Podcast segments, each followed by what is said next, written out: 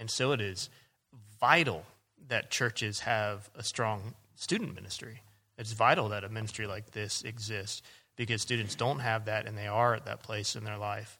And so, man, what a high calling, a high calling. Mm-hmm. And it should be taken with such seriousness of study, not just of expositing or ex- exegeting the text to get it right, but exegete your students. Know what's going on in their life so you know where to disciple them, how to disciple them.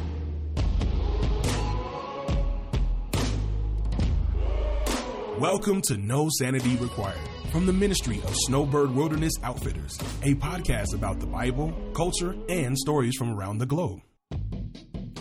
Let's go back to that, Zach. Give, what is that quote?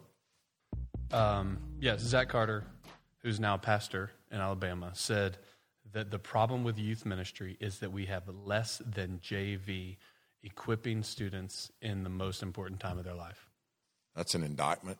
It is because you think so much of who you are, you're forming during, I mean, that's what we call it the formative years, right? And so, yeah, we have so many student pastors who they're only able to bring students to the depth of understanding of Scripture that they themselves have, but they're not committing.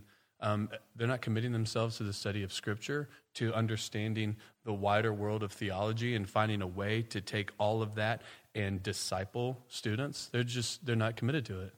And what's crazy is that this is the millstone category that we're dealing with. Exactly. Not only is it the most formative years of their lives, but this is the if you lead away one of these little ones. Oh yeah. I mean, it's it's a category that is so crucial for their own lives, but also some of the most strong warnings against misleading, misguiding this age group. Um, I mean, it's it's so sobering. Yeah, you know, a, a, guy who I respect a lot, but a guy like Voddie Baucham, again, who I, I think is awesome, but he would, you know, he'd talk so much about how well this is really the parent. That's the parent's job, which I agree. Like as a parent, like absolutely, that's my primary responsibility with my kids.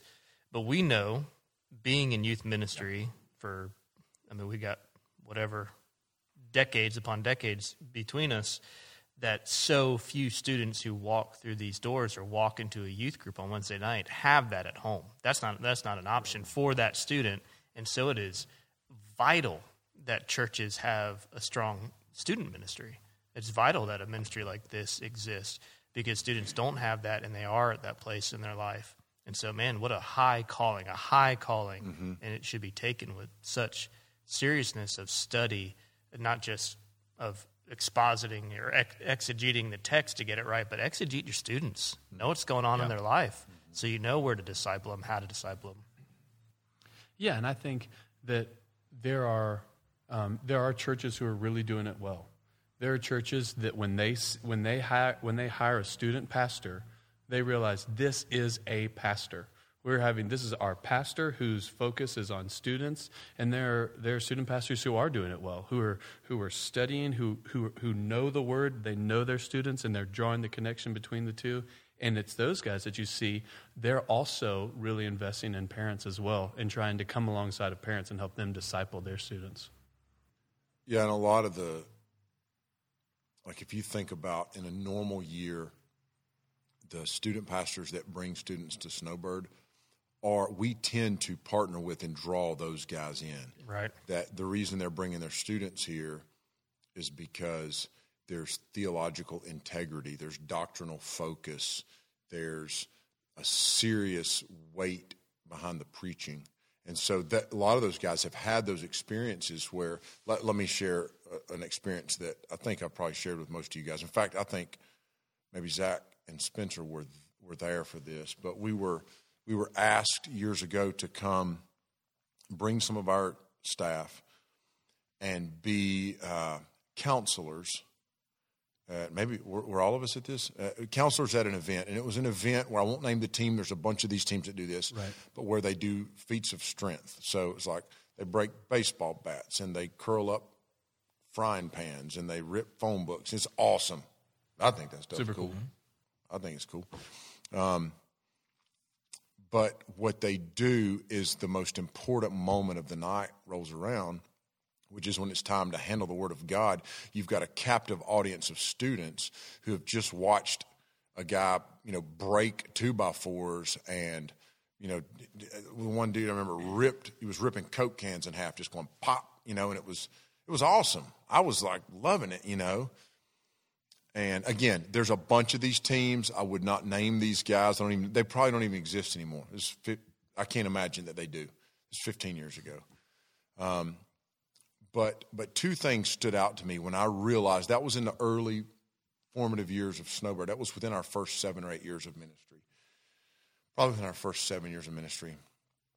And I realized two things. One, there these guys when we went to meet with them on the front end of the event, they said at the end, and they mapped out what the invitation was going to look like. And they said, when these students come forward, they will already be good. We'll have they'll, made sure they'll already be saved. They'll already be saved. We'll have made sure of that. And we don't. We're not going to have a lot of time. We just need you guys to get their name and to check this. You know, there were two or three boxes you could check on the card. Y'all remember this? Yeah. Oh yeah. yeah. And Bethany Clark who had a, her background before she came to SWO was in student was in children's ministry, and she had had been so. The reason she was drawn to this ministry was her heart for for discipling young people well. And I remember she was livid and she spoke out. And what we explained to those guys is this is the equivalent of this is manipulative, and no more than we would stand for physical abuse of children, no more than we would stand for emotional abuse of children, no more than we would stand for sexual abuse of children. We refuse to stand for the spiritual manipulation because it's abuse. Yep. During the this is these are millstone yeah. categories and issues. We're not going to get students here who are hyped up on energy because they've just seen a phenomenal display of strength in a show. Then, like, pamper that with a little bit of Bible and then a very enthusiastic, manipulative person who's a good, like, charismatic communicator, convince them to come forward. And even the way that, that they ended up handling that, it was kind of like every kid came forward and said the prayer. Yeah. Yep. And, but here, here's what was telling. When that was over, those guys came to Snowbird for the day, the next day, to do a, a day of, we were supposed to sort of host them for a day of recreation. And I'm not being judgmental. I'm simply saying that, that the four of them that were part of that team, it was impossible to get into theological or ministry based conversation with them. There, there, there, was a, there was no depth, there was a shallowness. And the more I interacted with those guys, the more I realized these guys are here because of their personalities, they're charismatic, they're strong, they're like physically strong. And we have to be committed to the integrity of student ministry. And we need our, our like I know that at our church, the church that we're all a part of, Red Oak Church, our focus for our student pastor is his theological education right now and his personal mentorship and discipleship. As he invests in students, we're investing in, in that couple, he and his wife, and we're investing in their theological training. There has to be an emphasis placed on the theological responsibility that a student pastor has in the formative years of the people that he's shepherding which means he has to be seen as a pastor. He is a shepherd in the biblical sense of the word. He has to meet the qualifications.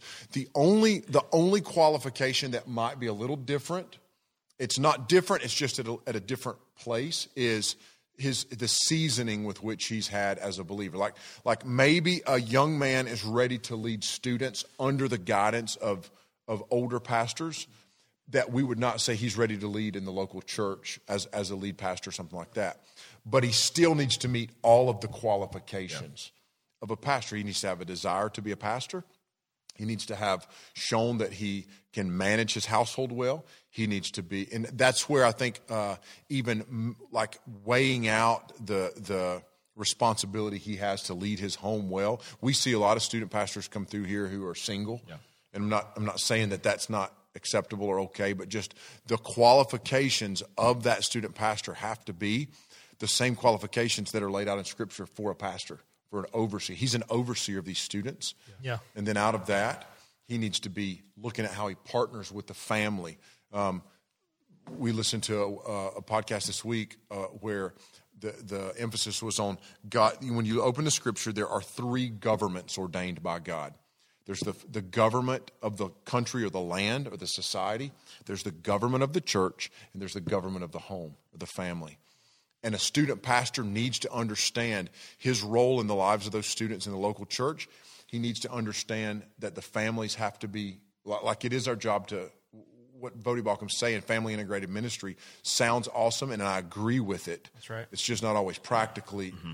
Executed. You, like, how do you do it? You, we know the, the students that we deal with on a day to day and week to week basis come out of dysfunction.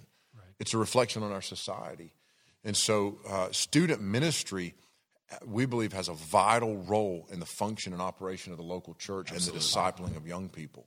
Yeah, because how many, if you look out at your church, how many families do you have in your church that you think the parents are not only invested in their kids, but doing it right? Theologically, uh, explaining things to their kids, discipling their kids. Uh, five percent, ten percent. I mean, Maybe. in a really Maybe. solid church, ten percent. So you're looking at 90% of the kids in your church are not being adequately discipled by their parents. And so, I mean, the youth pastor has such a heavy job, not just to uphold the um, moral qualifications and leadership qualifications of an elder, but also the able to teach part. Mm-hmm. That he needs to be able to accurately and rightly handle and divide the word of truth to this that that might be the only word of truth that this little subcategory gets in, mm-hmm. in the church. That's right. Yeah, and I think you talked about it earlier too. Like some, a lot of the student pastors that pastor with this ministry, they're they really are doing it right, and they see what their week of camp as part of discipleship for their their year long discipleship with their students. And it, and a lot of it is because you know we we have learned from our background, and I think you know, especially like the situation you're talking about, where they had this big open invitation where the guy got up there and said, All right, if you want to be saved right now, you pray this prayer with me. And then as soon as that happened, you're saved. And you were encouraging kids to put their eternal security and on that moment that they're having right then without having it explained to them, without talking through it. And, you know, and a lot of camps do that same thing. With a lot of camps, you, you know, the first couple nights, it's fun to be a Christian. Being a Christian's cool. And then you have that where you drop the hammer and you get everyone to doubt their salvation so that you can swoop in, get them to pray a prayer, and then they can put, they can seal their, their eternity on that one moment. And that is, that is the opposite of what we want to do. We want to we want to make sure that from the first night to the last night that we are preaching the gospel and that our response to the gospel is always to repent and believe and then to follow that up not only from a uh, from the sermon but then in small groups later. Okay, let's talk about this so that when when a kid like decides to follow Jesus, right? That confesses, repents and believes in Jesus, it's not they're not hanging their hat on this emotional experience they had, but being walked through the gospel and called to and, and called to respond. That's good. Uh, yeah, which and, and I just had a thought while you were laying that out. How many of us have had kids come to us, and I'm, I'm, I'm jumping into another category for a second. Maybe these were high school students, maybe they're interns, and they say, I'm in love with this person and I want to marry him. And oh, yeah. we say something like, you're still there's a lot going on in your life right now chemically you know like like like I don't trust as a 16 year old don't trust yourself right now that you want to be married to this person when you're 50 and 60 right. and 70 okay so some decisions you're not in a position in life to make that decision okay yet in many student ministry circles we will manipulate and convince a kid to make a decision of something that has eternal implications that could concrete and seal them into a false sense of salvation and security. Where what I think what we do at Snowbird that we've always been so committed to is we believe that Jesus is the author of salvation and the author of faith. And so if Jesus saves a person, regardless of if that person is five or 15 or 60, if he's the one doing that work, the gates of hell are not going to prevail against him doing that work. If, if he has if he has determined right. to save that person, he's going to save them. And if he saves them at Snowbird, we want them to understand that their salvation rests right. on what the, the God of creation has done in that moment. Not on did I say the prayer right? Did I walk the aisle right? Not and, and what happens is kids that are in those manipulative type situations, the next year when they come back, they have to get saved again I air quote that because there's no such thing as getting saved again. Right. If Christ is the author, he's the one who will finish it. One of the things that, that Hank Parker and I will talk about, he's, he's one of the directors here, one of the executive guys here at camp, and he's a board member, is you'll often talk to a, a pastor who will, who will be curious about the number of decisions. We've all had this. How many decisions did you have this year? And there's an emph- when there's an emphasis placed on numerical decisions and i'm not taking away numbers i know that the bible uses numbers there's a book named numbers okay like that's true like okay i get it Numbers and, are souls, right? r- right and and and in the book of acts there's a, there are Yeah. numbers Yep. given to but that is descriptive of a moment in time and a story that's happening and sometimes we'll have those situations but when you reverse to where your whole ministry is driven numerically so that I'll have a pastor say, How many decisions did you have this year? And it's like, man, I don't know even how to answer that because the Lord knows what He's doing in the heart of every person. And if a student sits under the preaching of the Word of God, they've got to decide, in one sense, what they're going to do with that, even if they're a believer. And so, what they're asking is how many people went from death to life? How many people became believers? And we believe, eh, like, like there's, there's such a belief and an emphasis at Snowbird, eh, in our, in our programs at SWO, that if we preach faithfully and minister faithfully, the Lord will do the work of saving souls. Yes. And if the gospel is always central and preeminent in everything that we do, then I don't have to stand here and browbeat kids and manipulate Or and sales pitch them. sales pitch them, play one more emotional round of a, of a song. Like what? Are you doing? This one's for you.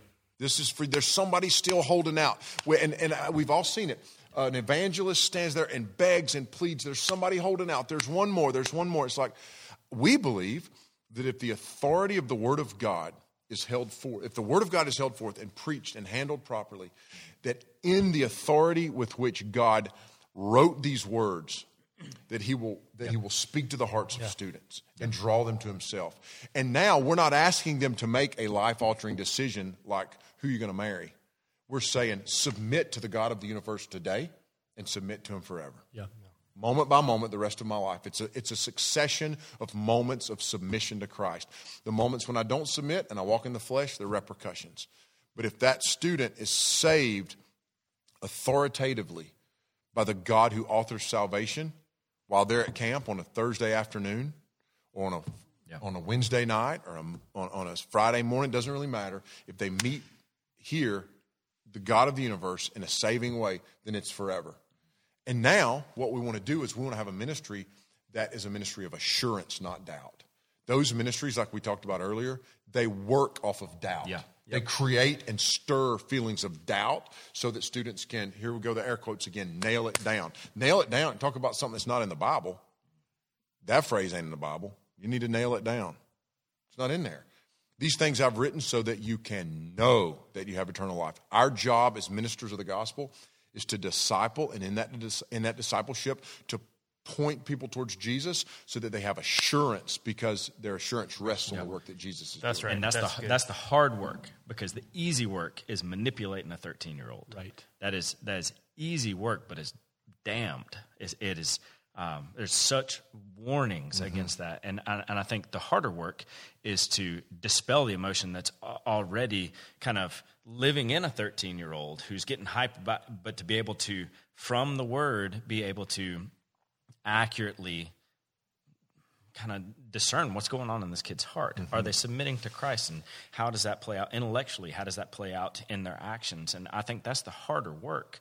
That you know, when you think about the question is why do youth groups or why do youth camps have a bad reputation? Is because uh, not all, but a slice of youth camps and youth ministries only do the easy and damnable work of manipulating kids instead of the hard work. You know, you, camps are campy is an adjective for a reason. It's cheesy. It's you know, it's kiddish. It's not a place that theologians are drawn to. You know, but you know, the the hard work that we're trying to do here is to not manipulate an easily manipulated kid, but to uh, you know shine light on why are you feeling the way you're feeling, and what does the Holy Spirit say about that? What does the Word say about that in a non-emotional way? We trust the Word of God. Uh, something Spencer just said reminded me of a story, Zach. When you were in seminary, and I don't remember the context, you'll remember what I'm talking about. And people, it was like people were in shock that you were getting your Master of Divinity from a reputable seminary in the middle of your camp ministry career so that you could just continue to be better at doing what we do at camp. Oh yeah, it, know I mean it was all the time. Like it, I would, people would see you and they're like, "Oh, so you know you want a pastor?" And I'm like, "Oh no, no," and they're like, "Oh, what, what do you, what do you want to do?" And like, "Student pastor?" No, no. I, and they're like, I said, "Well, I'm I'm in camp ministry," and they're like, "Oh, you want to start your own camp?" And I'm, nope.